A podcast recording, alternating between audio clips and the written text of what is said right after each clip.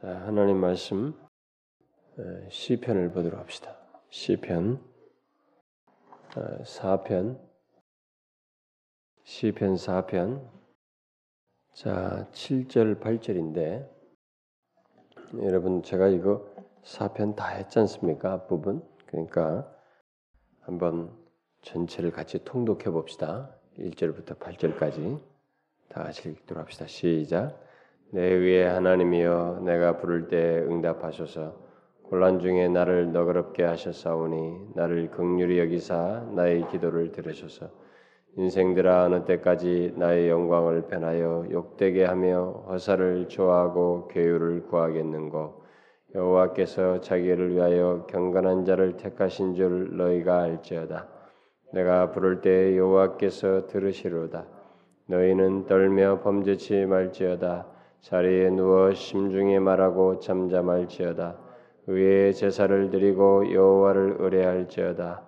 여러 사람의 말이 우리에게 선을 보일 자 누구뇨 하오매. 여호와여 주의 얼굴을 들어 우리에게 비추소서 주께서 내 마음에 두신 기쁨은 저희의 곡식과 새 포도주의 풍성할 때보다 더하니이다. 내가 평안히 눕고 자기도 하리니 나를 안전히 거하게 하시는 이는 오직 여호와시니이다. 주께서 내 마음에 두신 기쁨은 저희의 곡식과 새 포도주의 풍성할 때보다 더하니이다. 내가 평안히 눕고 자기도 하리니 나를 안전히 거하게 하시는 이는 오직 여호와시니이다. 그래서 제가 이 시편은 이미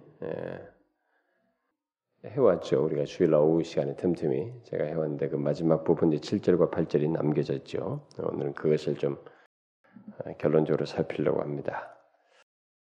우리가 지난번에 이 4편 6절을 이제 아니 살폈었죠.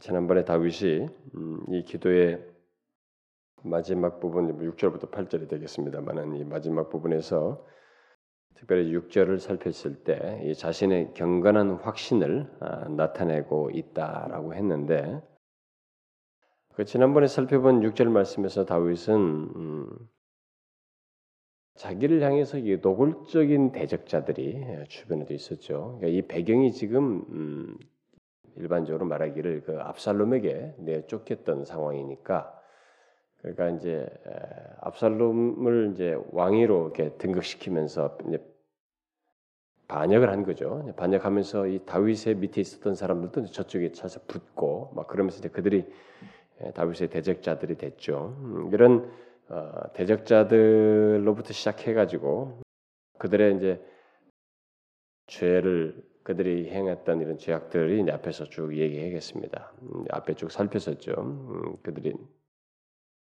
다윗의 영광을 변해서 욕되게 하고 화살을 좋아하고 뭐 교유를 구하는 이런 모습들이 그들 가운데 있었죠. 그런데 이제 우리가 아, 지난 시간에 살폈던 6절 같은 경우는 측근들 얘기입니다.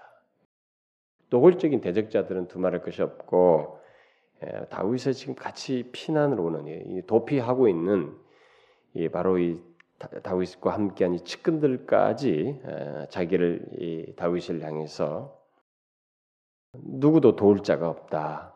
음? 우리에게 손을 보일 자 누구뇨? 이렇게 누구도 자신들을 도울 자가 없다는 이런 낙심스러운 말들을 이렇게 여러 사람이라고 그러는데 제가 볼 때 많은 사람이라고 그러죠. 의미상으로는 예, 많은 사람들이 예, 주변 사람들 다 자기 측근까지 다 그렇게 말하는 거죠. 음, 이런 말을 듣고 그것도 뭐 한 번 말하는 게 아니라 반복적으로 이렇게 여러 번 말하는 것을 내포한다고 그랬죠. 그런 소리를 듣고 지금 그 6절 이런 기도를 하고 어, 뒤에 7절, 8절 이런 내용들을 하나님 앞에 고백하는 것입니다. 그러니까 우리가 이런 배경을 살펴보면 이게 얼마나 어려운 고백이고 기도인지를 알게 되는 것이죠. 그러니까 이 측근들은 하나님의 능력에 대해서까지 이제 실망을 한 것입니다. 뭐 다윗이 옛날에 하나님께서 뭐 이렇게 이 사람을 왕위도 세우고 많은 이 사람을 통해서 능력을 행하셨다지만은 이제 하나님의 능력조차도 실망게 이들에게 별로 어, 기대가 되지 않는 뭐 하나님의 도울 자가 없다라고 이렇게 생각하는 이런 모습이에요.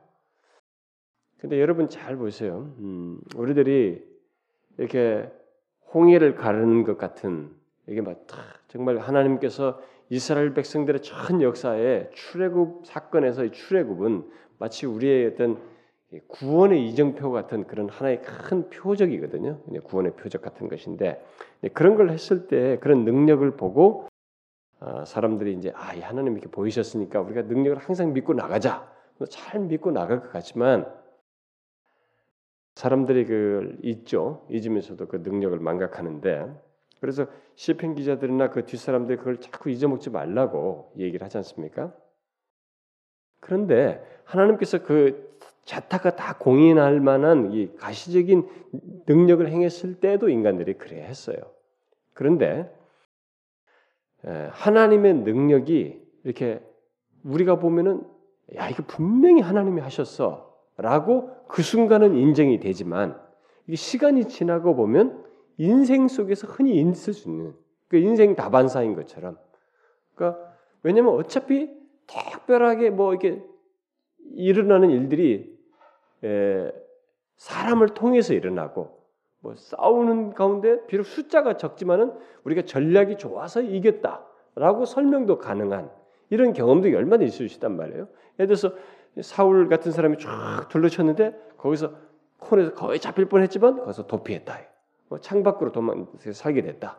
뭐 이렇게 됐다. 이러면 아 그거야 뭐 술수를 잘 써가지고 살아난 것이지.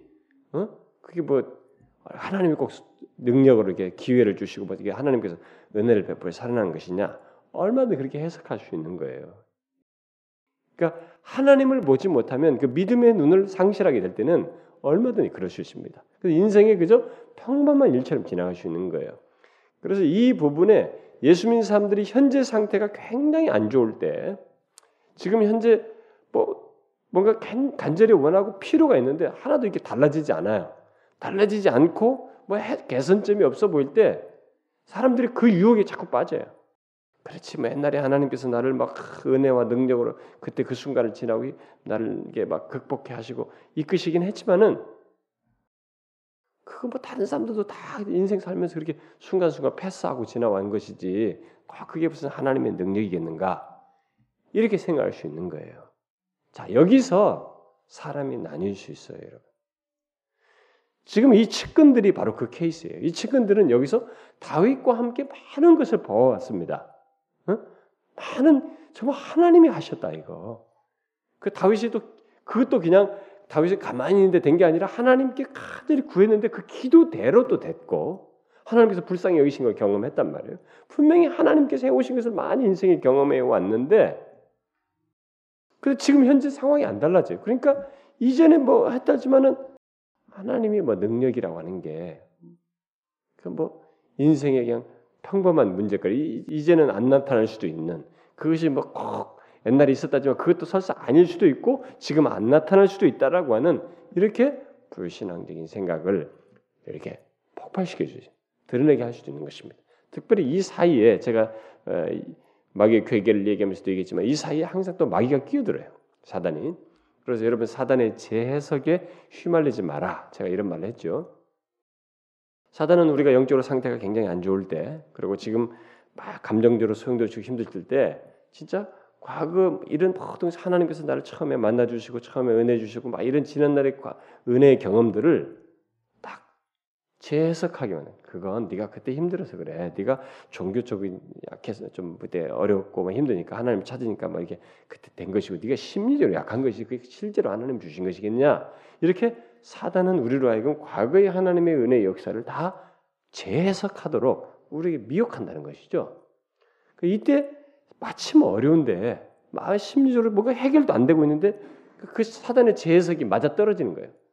그렇지. 내가 그때 사실 꼭 그렇게 안 해도 됐는데 진짜 뭐 힘들어서 마음이 힘들어서 그랬지. 그래가지고 싹 미끄러진단 말이죠. 그래서 하나님으로부터 멀어지고 이런 낙심스러운 말, 불신앙스러운 말을 한다. 여기 지금 측근들이 하는 행동이 바로 그거예요. 측근들이 지금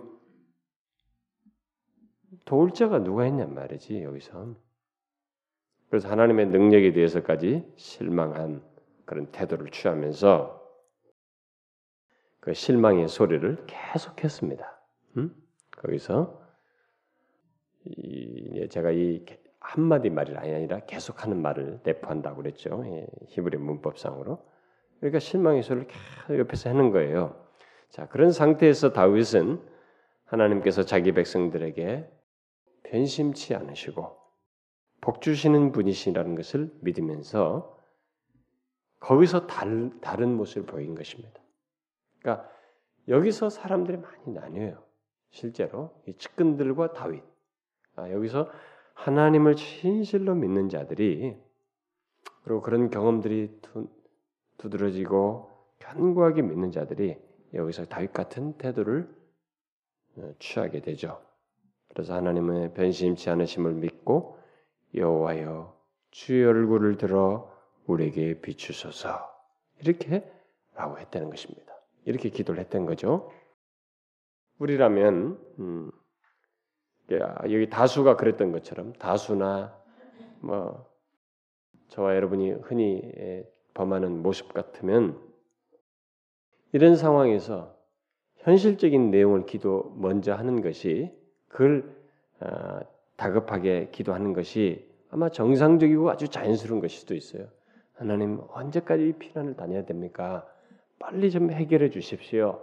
저를 어떻게 나는 지금 전혀 이게 악함이 없었습니다. 이건 전혀 저들이 불의함으로 일었으니 이 불의한 이 상황을 평정해 주시고 빨리 나를 회복시켜 주십시오. 이 상황을 좀 고쳐 주십시오. 우리는 다분히 현실적인 기도를 하게 십상일 텐데 다윗은 그렇게 하지 않았다는 것입니다.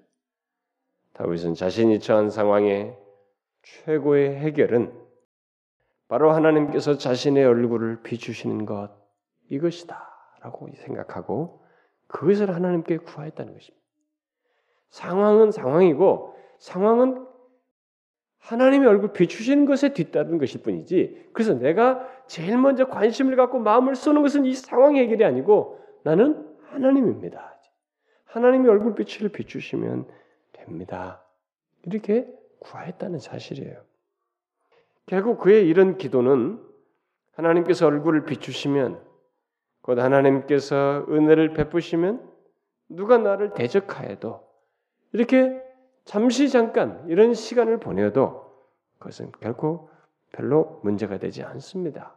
라는 확신이 참 이런 면에서의 확신이 기저에 깔려 있단 말입니다. 이 기도에.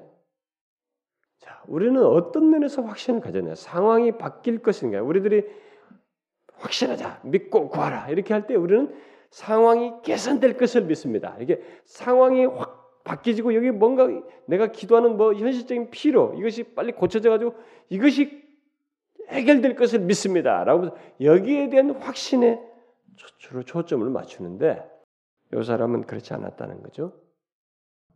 누가 나를 대적해도 이것은 문제가 되지 않고 하나님께서 얼굴 비추시면 됩니다. 하나님께서 얼굴 비추셨을 때 그것이 더욱 확실하다는 바로 여기에 확신을 두고 있었다는 것이에요. 음? 그래서 우리가 이런 걸 배워야 된다는 것입니다. 그냥 쑥 읽어 지나가면 그냥 뭐 그 말이 별로 우리에게 뭐 나도 이럴 수는 있는 것 같고 나도 가끔 이렇게 하는 것 같고 이런 기도 얼굴빛 비추십시오 이런 기도는 나도 얼마니 할 수 있는 것 같은데 가만히 보면 그렇지 않다는 것이에요. 내용을 자세히 따져보면 이런 기도를 하는 것이 정말로 하나님을 아는 것이다. 그분을 진실로 믿고 신뢰하고 교태, 교제하고 있는 거예요. 죽은 신이 아니라 내 옆에 생생히 살아있는 뭐 여러분들 가족 누구 뭐 어떤 사람처럼 마치 아이가 자기 옆에 생생하게 있는 자기 아버지를 바라보고 말하듯이 너무 확실하게 믿고 아버지께서 하시면 돼요. 이렇게 말하는 아이와 같이 너무 생생하게 이것을 믿고 그런 확신 속에서 하는 기도다 라는 것을 확인할 수 있다는 것입니다. 그런 내용을 염두에 두고 오늘 그 7절과 8절을 보게 되면 이제 여기 7절에서 다윗은 이런 하나님의 은혜에 대한 확신으로 인해서 자신 안에서 기쁨이 용솟는 것을 느꼈습니다. 응? 그러니까 지금 자기가 앞에 6절에서 표현하는 그 하나님에 대한 하나님께서 얼굴 빛을 비추시면 된다고 하는 가 그, 그런 하나님 은혜에 대한 확신으로 인해서 자신 안에서 기쁨이 솟아나는 거예요. 응? 그걸 지금 경험하고 있어요. 이런 기쁨은 그의 마음에 계속되었던 것임을 시사하고 있습니다. 지금뿐만이 아니고 이전에도 이런 기쁨이 계속된 적이 있는 그런 기쁨이라는 것을 시사하고 있습니다. 왜냐하면 주께서 내 마음에 두신 기쁨은 이라고 이렇게 말하거든요. 그러니까 과거에도 이와 동일한 기쁨을 경험한 적이 있었어요. 그래서 두어 있단 말이죠. 두었어요. 예. 이런 기쁨을 이 사람은 이전에도 경험한 바 있기 때문에 그, 결국 이 말을 이제 달리 번역하자면 이러네요. 음, 당신은 항상 나의 마음 가운데 기쁨을 두시곤 하였습니다. 이렇게 번역할 수 있어요. 응? 그러니까 자신의 과거의 습관적인 경험을 완료 시제를 통해서 표현하고 있는 것입니다. 자신이 그렇게 그런 경험이 있었던 거예요. 하나님께서 자기 마음 가운데 기쁨을 두시곤 했던 이런 경험이 있었던 거죠. 그러면서 그는 여기서 하나님께서 두신 이런 기쁨과 그의 대적자들이 누리고 있는 기쁨을 비교하고 있습니다.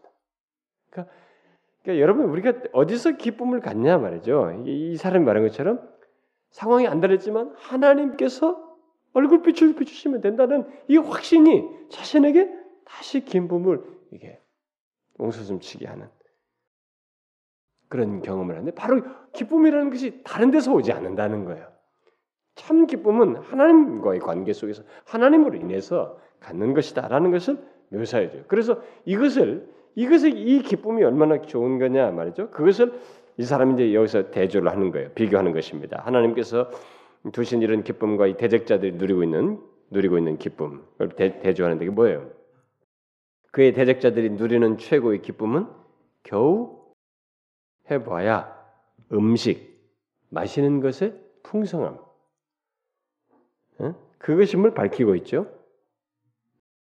저희의 곡식과 새 포도주의 풍성함 이것과 지금 비교하고 있습니다. 이건 너무나 잘 지적한 사실이에요. 세상에 하나님을 알지 못하는 자들이 누리는 최고의 기쁨이라고 하는 것이 여러분 잘 보시면 다른 게 아니에요. 모두 음식과 마시는 것의 풍성함이에요. 먹고 마시는 것의 풍성함입니다. 여러분 우리들도 그렇잖아요. 먹고 마시는 것이 풍성하면 벌써 기분이 좋아요. 배부르다고 마음이 뭔가 여유 있다고.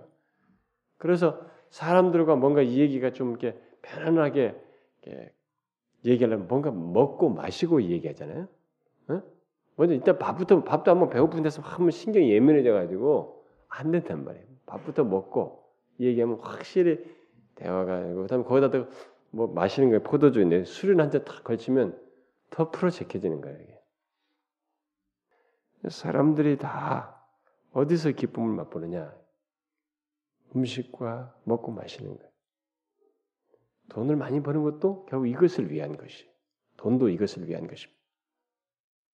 먹고 마시는 것의 풍성함, 물질적인 여유, 환경의 풍요, 바로 이것이 사람들이 다 기뻐하는 것입니다. 다윗의 표현을 제대로 하면 이 사람들의 곡식과 포도주가 풍성할 바로 그때 이들이 가진 기쁨을 이야기하고 있는 것입니다. 그러니까 이들도 자신들이 기뻐할 때가 있는데 뭐냐면은 곡식과 포도주가 풍성할 바로 그때 이들이 기뻐한다는 거예요. 그러니까 물질적이면서 이제 한시적인 것, 먹고 마시고 다 써버리게 되는 이런 것들을 그들은 최고의 기쁨으로 삼는다는 거예요. 그러나 다윗은 그들이 그런 것으로 인해서 기뻐하는 것보다 하나님께서 그의 은혜로 자신 안에서 주, 자신 안에서 주셨던 그 아, 자신 안에 그 두셨던 기쁨이 더 크다고 확신해서 지금 말을 하고 있는 것입니다. 자, 우리는 이런 문제를 이제 체험적으로 알아야 됩니다. 체험적으로 이해하지 못하면 이런 것들이 아주 공허해요. 그 너희들은 배부른 얘기다. 배부른 소리 하고 있다. 너희 기독교 너희들은 어? 정말 너무 망상 속에서 사는 것이다. 이렇게 말하는 것이. 그래서 공산주의가 기독교를 잘 이 종교를 아편 취급하면서 기독교나 이 종교를 다 말살한 것이 바로 그거예요. 자신들이 안 먹히는 거예요. 공산주의 이론이 안 먹히는 거예요. 왜냐하면 없어도 된다는 거예요. 우리는 없어도 하나님으로서 기뻐할 수 있다. 이렇게 말하기 때문에 이게 지금 자신들의 이 공산주의 이론이 안 먹히는 거예요. 그래서 완전히 이론의 적대 세력이기 때문에 다 쓸어버리라. 그러니까 모든 종교를 말살했던 것이죠. 그 그들에게 있어서는 아편 취급인 거예요. 너희들이 배불러 사는 소리다. 어? 무슨 뭐 영의 양식이 어떻고 뭐 생명의 양식이 어떻고 뭐 영혼이 부여하고 뭐 어쩌고 저쩌고 다 웃기는 얘기다. 그렇게 했던 거예요. 그래서 이런 내용이 지금 다윗이 분명히 배고픈 상황이에요. 여기 보면 이렇게 공고한 상황이에요. 그런데 이 경험을 하고 있다는 것을 우리가 여기서 보게 되기 때문에 정말로 이 사람이 말한 대로 아, 물질적인 부요, 먹고 마시는 것이 다 부요, 뭐 이런 것으로 인해서 기뻐하는 것보다 하나님께서 그의 은혜로 자신 안에 두셨던 기쁨이 더 크다고 하는 것에 대한 이 경험과 확신이 우리에게도 분명히 있어야 되는 거죠. 이게 체험되어야만 해요. 음? 이 체험이 안 되면 여러분들도 여기 앉아서 다 그래 속으로 아, 요즘 뭐 생활이야, 요즘 사회가 어떤데, 요즘 말이죠, 요즘 나라가 어떻고 먹고 살기가 얼마나 어떤데 그런 생각을 그 교회당 안에도 어떤 말씀을 전할 때 생명의 양식 뭐 이런 얘기하면 야, 생명의 양식 뭐큰 없어도 된다. 난 당장 지금 육, 육의 양식이나 다오. 내 지금 어려운 문제는 해결했다. 앉아서 다 그 생각하는 거야. 동의가 안 된다는 것이. 그러니까 그 사람들이 아직까지도 하나님을 모른다는 것이. 그 다른 거 아니에요, 여러분. 다른 거 아닙니다. 왜 이것이 자신 안에 두셨던 기쁨이 그 먹고 마시는 것의 부유함보다도 풍성함보다 더 크냐 이거예요. 응? 이것은 여러분과 제가 이 기쁨의 세계를 알아야 됩니다. 왜 바울이 감옥에 있어서 기쁘다, 기뻐하라고 했냐 이게. 왜 힘들면 힘들다고 하는 것이 더 인간적인 것 같고 더 솔직한 것 같은데 왜 거기서 자신이 기뻐하다고 기뻐한다고 하면서 바뀐 사람들이 기뻐하라고 하냐 이게. 이것은요 진짜로 하나님과의 관계 속에 있는 것입니다. 하나님이 두셨던 기쁨이. 바울도 자생적으로 만든 기쁨이 아니에요. 하나님과의 관계 속에서 그에게서 솟게한 일으킨 주신 기쁨이에요. 그 성령의 역사로 말미암은 열매 속에 있는 희락 이제 응? 그거예요, 여러분. 하나님의께로부터 발언한 것들입니다. 그러므로 여기 8절 앞에 이 그러므로에 해당하는 말을 삽입하여서 이 시편을 읽는 것이 어, 더 좋을 수 있습니다. 그렇게 읽을 수 있어요. 그래서 그러므로 네, 이런 자신이 그것이 그 기쁨이 더 크기 때문에 있죠. 어, 커서 그러므로 내가 평안히 눕고 자기도 하리니 나를 안전히 거하게 하시는 이는 오직 여호와이시. 음? 여호와시니다. 이렇게 말하고 있어요.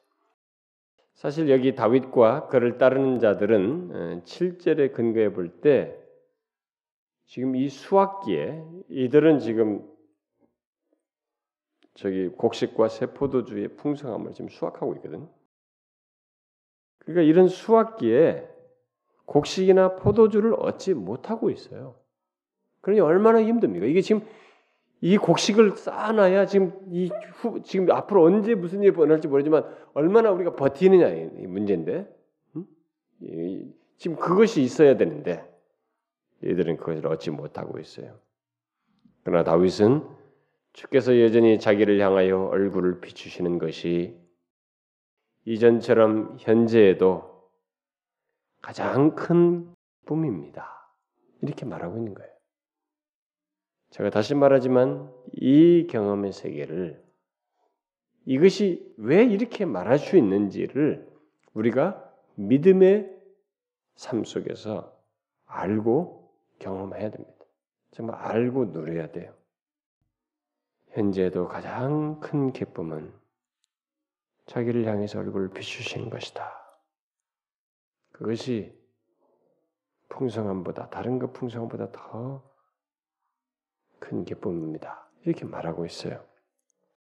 그러게 그는 3편에서도 어, 나와 있습니다만은 그 쫓기는 상황에서 평안히 눕고 잘 수 있다 이렇게 말하고 있습니다. 여기서도 그렇죠. 그 쫓기는 상황에서도 내가 평안히 눕고 자기도 합니다. 이렇게 여러분 불안한 시기 위기의 순간 마음의 수많은 번민과 장래에 대한 암담함 앞이 보이지 않는 현실 또 자식으로 인한 배신 자식의 배신 이런 걸 생각하면 막 이, 이놈이 어떻게 나를 이럴 수 있느냐. 여러분들 부모들이 자식이 자기에게 막 섭하게 하죠. 그래가지고 막 그 분노에 차 있어요 부모들도. 이 자식이 나한테 이럴 수 있냐고 잠을 못 이뤄요. 심지어 자기 목숨까지 노리는 추적, 그 언제 무슨 일이 일어날지 모르는 계속 긴장되는 그 쫓기는 순간, 그리고 이제는 자기를 따르는 자들까지 지쳐서 낙심하고 있는 그 상황에서 얼마나 힘들어요. 그 상황에서 주님 때문에 주님의 은혜에 대한 신뢰로 인해서 자신 안에서 솟는 기쁨 때문에 자기는 편안히 눕고 잘 수 있다. 이렇게 말하고 있습니다. 만일 제가 지금 말한 소설한 이런 경험 속에 있다면 오늘날 사람들은 다 자살을 하고 그래요. 자살이 유행이에요. 저는 왜 이렇게 자살이 많은지 몰라요. 그것도 무명한 자들이 자살했다면 괜찮겠는데 이렇게 이제 대중적으로 알려진 사람들이 이렇게 자살을 자꾸 해요. 그러니까 이게 이제 자꾸 이게 뭡니까? 선도하는 것입니다. 그러니까 유사한 경험이 있을 때는 그게 심리적인 아주 자극제가 돼가지고 그렇게 하고 싶은 충동을 느껴요. 참 이게 너무 안타까운 그런 우리들의 추세입니다만은 갈수록 더 잘 사는 나라들, 부유해진 나라들이 물질적인 한번 부유함을 누렸던 사람들이 거기서 상대적인 그 결핍과 공허감이 상대적으로 더 크게 됐을 때 아예 못 사는 가운데서는 이 큰 폭이 없거든요. 아주 못 사는 거예요. 행복 지수가 이들이 높은 건데 이 괜찮은데 우리들은 한 번에 물질적인 거뭐 부여함을 누려봤다가 또 명예, 인기 뭐 같은 누려봤다가 그것이 너무 치명타를 입을 때 사람들이 더 이상 그런 것을 못 누릴 것 같다고 할 때는 막 다른 길이 없네. 없다 판단하고 자살하는 거예요. 아니 여러분 그건 바보짓이에요. 근데 공교롭게도 그런 사람들이 다 어디 교회라도 한번 다녀봤는지 어디 이단이라도 들었겠는지 나는 뭐 어느 교회 다는지 난 모르지만은 참 안타깝대요. 그다 그 무슨 성도 이렇게 다 돼 있던데 연예인들 죽은 사람도 요즘 몇 사람들이 다 성도라는 말씀 되게 참 그게 진실한 성도가 그럴 수 있을까? 진실한 성도가 자살할 수 있을까? 진실한 성도에게 우울증은 있을 수 있어요, 여러분. 얼마든지 우울증에 해당하는 낙심의 상황 그리고 막 절망의 상황 여기 이런 것처럼 막 너무 힘든 경험 다 할 수 있어요. 여러분 엘리야 같은 사람도 낙심하지 않습니까? 그렇게 능력 행한 사람이 어? 얼마든지 그랬어요. 예수님도 그랬잖아요. 십자가에 내 개슴만에 고 내가 심히 고나에 죽게 되었으니 그 말이면 심리 상태가 그렇게 힘들다는 거예요. 근데 그런 경험은 할 수 있어요. 인성을 가지고 있는 우리에게 있어서는 아무리 크리스천이랄지라도 그런 뭐 소위 오늘날 흔히 심리학적으로 말하는 용어에 해당하는 어떤 우울증에 해당하는 이런 것들이 있어요. 이제는 우울증이라는 것이 막 아예 그냥 어? 전혀 안 되는 것처럼 사람들이 자꾸 생각해요. 이건 얼마든지 있을 수 있어요. 그러나 여러분 자살은 하나님의 백성들에게 허용될 수 없는 거예요. 왜냐하면 하나님 때문에 부르신 하나님 때문에 안 되는 것이에요. 그가 진실로 그 하나님을 알고 믿는다면 자살을 택할 수 없어요. 여기 보세요. 이 사람이 이렇게 절망해. 너무 힘든 순간. 위기. 너무 번민스럽고 앞이 막막하고 정말 어떻게 되겠느냐. 다 배신하고 자기 옆에 있는 측근 군대 장관들이 배신하고 말이죠.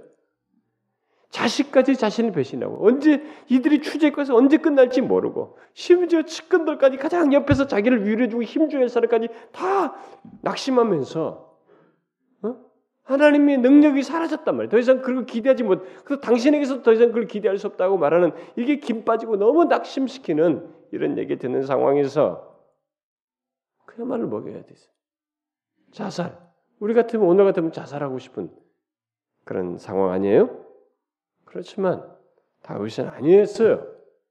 하나님 때문에 주님의 은혜에 대한 신뢰 때문에 그리고 자기 안에 그의 얼굴만 빛, 얼굴빛을 비추시면 모든 것이 그것으로 족하다고 하는 확신 속에서 생겨나는 이 기쁨 때문에 자신은 오히려 이 상황 속에서 편안히 눕고 잘 수 있다 이렇게 말. 이게 다른 것입니다, 여러분. 이것이 다른 것이에요. 이 세상 사람들이 가지고 있는 행동과 경험과 그들이 내린 결론과 그리스도를 믿는 우리들 사이의 차이가 바로 이거예요. 종종 우리들이 신경 쓸 일이 있으면 막 힘들하죠. 뭐 뒤척거리면서 잠 못 이룹니다. 그러나 여러분 여기 다윗은 신경 쓸 일 정도가 아니라 생사가 오가고 마음에 견디기 힘든 자식으로부터의 배신과 추적이 있는 상황에서도 하나님께서는 그의 백성에게 은혜를 주신다는 사실에 대한 확신 때문에 하나님은 자기 백성들을 버리지 아니하시고 자기 손에서 빼앗을 자가 없다고 말씀하시는 그 하나님을 믿고 또 그분이 다시 자기 백성들에게 어느 때든지 은혜를 주실 것이라는 이 확신 때문에 기쁨을 가지고 편안 가운데서 잘 수 있다. 이것이 하나님을 믿는 거예요, 여러분. 하나님을 믿는 것은 이처럼 현실 속에서 생생하게 믿는 것이에요. 음? 우리가 이미 광야 그 일상 속의 신비에서도 살폈지만 우리는 그것을 발견하는 사람들이에요. 우리가 믿는다는 게 뭡니까? 하나님 믿는다는 것이 우리 현실 속에서 하나님이 계시다는 것을 생생하게 믿는 거 아니에요? 그거예요, 여러분. 다윗은 자기 마음에 계속 기쁨을 두시고 위로하시며 인도하셨던 하나님을 기억하고 있습니다. 그 하나님을 어려울 때 실제적으로 믿음으로써 항상 있는 일인 일상 속에 항상 뭐 하루도 한 번씩은 꼭 있어야 하는 이 잠자는 것, 이 잠자는 순간에서도 그로 인해서 평안이 눕는다라고 말하는 것입니다. 어렵지만 이 잠자는 순간에도 평안이 누울 수 있다. 그래서 결국 그가 내린 결론이 뭐예요? 결론이 뭡니까? 우리는 이 결론을 잘 기억해야 됩니다.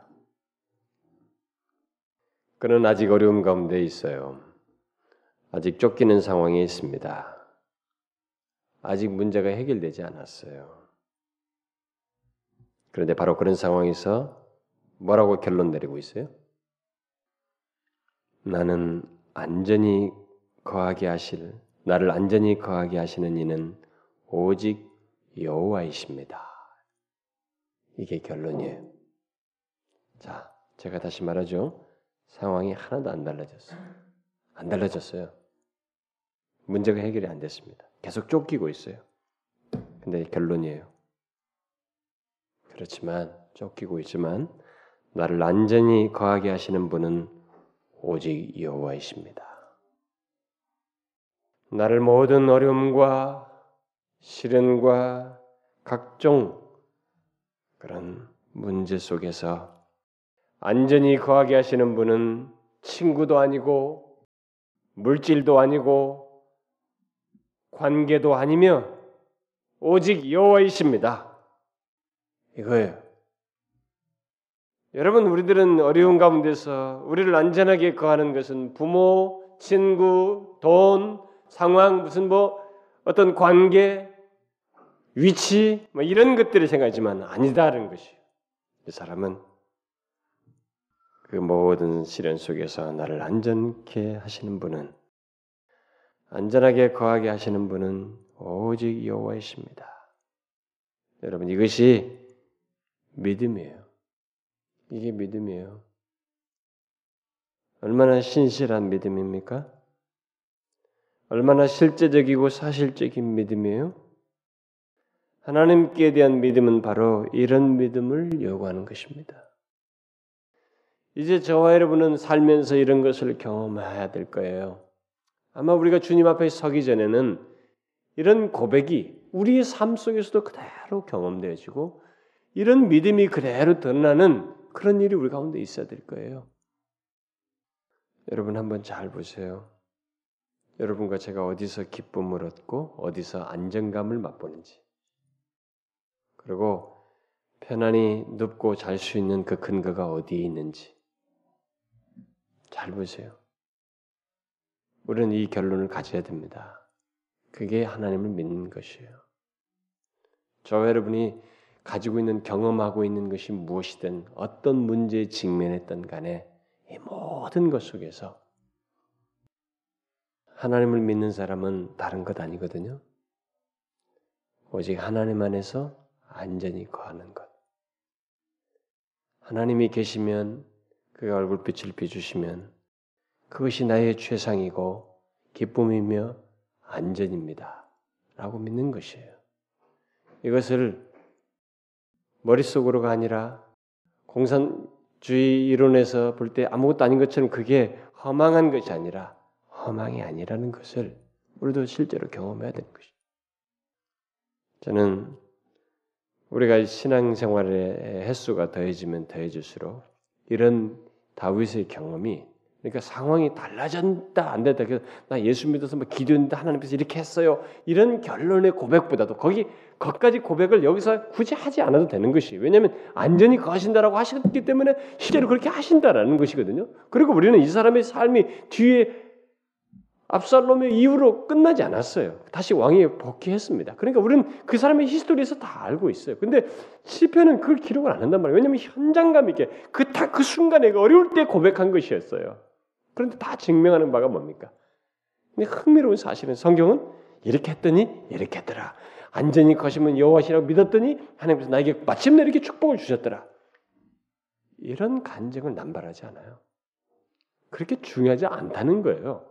그런데 우리들의 세계는 그렇지 않아요. 대부분의 간증이 이렇게 이렇게 했더니 이렇게 했다더라. 요것에 너무 도식화해가지고 하나님을 자꾸 이 뒤에 주는 결론에 하나님을 자꾸 묶어요. 그래서 이것이 어, 못 주는 하나님, 이것을 해결해 주지 않는 하나님은 무력한 하나님이고 믿지 못할 하나님인 것처럼 생각하도록 은근히 이 간증 속에서 부추깁니다. 그러니까 이 간증을 듣고 한편에서 사람은 아, 그렇지 우리가 그렇게 믿어야지 나도 하나님 그렇게 믿을 거야 이렇게 한쪽 불러일으키지만 한편에서 뭐냐면 그렇게 못하시는 하나님은 못 믿겠다고 하는 것이 똑같이 심기워지는 것이에요. 그러나 성경의 기록은 그런 걸 다 제해버리고 있습니다. 그게 아니다. 하나님은 하나님이시다. 그가 우리에게 정령 얼굴빛을 비주시면 그것으로 족하다. 이것을 못 믿겠다? 그건 당신이 그 하나님의 세계 속에서 더 이상 어떤 것도 맛볼 수 없는 사람이고 기대해서도 안 될 사람이라는 것이. 정령 하나님은 얼굴빛을 비추시면 자기 백성들에게 음? 정말 여기 다른 사람들이 거두는 뭐 곡식과 세포도의 풍성함보다도 사실 더한 은혜와 복을 경험케 하시고 기쁨을 맛보게 하는 것이다. 하나님 안에서 우리는 안전하다. 그것만 있으면 됩니다. 저는 이 믿음으로 갑니다. 하나님이 계시니 창조주께서 계시니 하나님께서 사라지지 않는 한 이것은 우리가 경험할 바입니다. 뒤는 하나님 저는 가보겠습니다. 오히려 그, 그 다니엘의 새 친구처럼 설사 여기서 죽어도 좋습니다. 그리 아니하실지라도. 그래 내가 죽고 산다고 그래서 하나님이 입지가 달라진다거나 내가 거기서 불에 타서 죽었다고 그래서 하나님이 사라진다거나 하나님이 더 이상 없다거나 이렇게 간주할 수 없다는 거예요. 그렇게 단정할 수 없다. 무슨 근거로? 나의 운명 여하에 따라서 하나님을 함부로 규정한다? 그건 아니라는 것이에요. 내가 저는 하나님이 여전하신 분인 것을 믿습니다. 이스라엘 백성들을 택하시고 지금까지 이끄신 분이 하나님이십니다. 그런데 제가 하나님을 믿, 다가 믿음 지키는 가운데 불에 타서 죽는다 할지라도 하나님은 하나님이십니다. 저는 그래도 그것으로도 족합니다. 성경은 그걸 얘기하는 거예요. 믿음이라고 하는 것은 결과를 근거해서 믿는 것이 아니라는 거예요. 하나님 대상, 믿을 만한 이신 그분 대상에 대한 믿음을 갖는 것 여기서 이제 모든 문제는 파생되는 것이다. 해결이든 뭐 어떤 결과를 주든 결국 우리가 이 경험을 해야 된다는 것입니다. 예수 믿는다는 게 뭐냐 이게요. 믿음이라는 게 뭐냐 이게. 이런 거 믿는 거지. 계속 보여주는 것만 보고 말이 그게 믿음이냐 이게. 가짜 믿음이에요.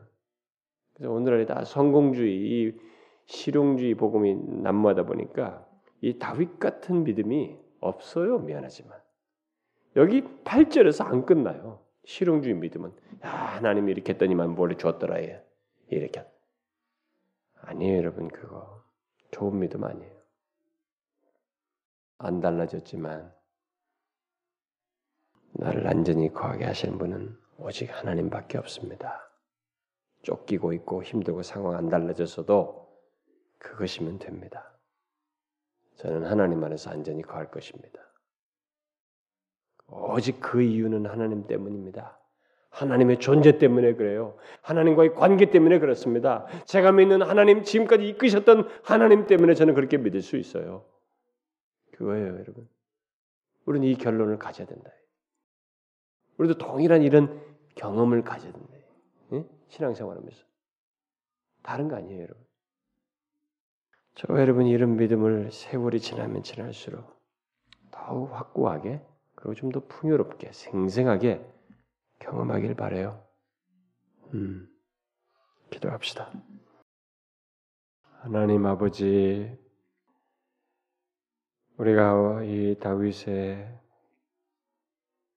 고백을 접하면서 많은 부끄러움을 보게 됩니다. 눈에 보이는 것, 힘들면 힘들다고 아우성치고 너무 쉽게 불만과 불평을 털어놓고 인내하지 못하는 그런 모습이 참 우리들의 지난날의 삶 속에서 있었던 것을 이렇게 생각하게 되는데 주님 우리 또한 주변 사람들이 다 도울 자가 없다고 하나님의 능력을 믿지 않으면서 나아갈 때도 이 다윗처럼 주께서 얼굴빛을 입혀주시면 됩니다. 주께서 그런 그렇게 은혜를 베푸시면 됩니다라고 믿는 가운데 확신 가운데서 갖는 기쁨으로 나아가며 여전히 상황이 해결되지 않아도 나를 안전케 하시는 분은 오직 하나님밖에 없다고 믿으면서 나아가는 저희들이 되기를 원합니다. 우리가 경험하는 것이 어떤 경험이든 어떤 어려움이든 어떤 상황이든지 우리가 그 가운데서 이렇게 하나님을 생생하게 믿 인내하며 그 이후에 어떻게 우리를 인도하실 하나님을 기다리며 의지하는 저희들이 되게 하여 주옵소서. 주님 이런 믿음의 경험들이 갈수록 더 깊어짐으로써 신앙생활이 더해지면 더해질수록 하나님을 알아간다는 것이 하나님을 더욱 신뢰하는 것이 말할 수 없는 행복과 기쁨이 되는 그런 복된 경험들을 우리에게 허락하여 주옵소서. 예수 그리스도의 이름으로 기도합나이다. 아멘.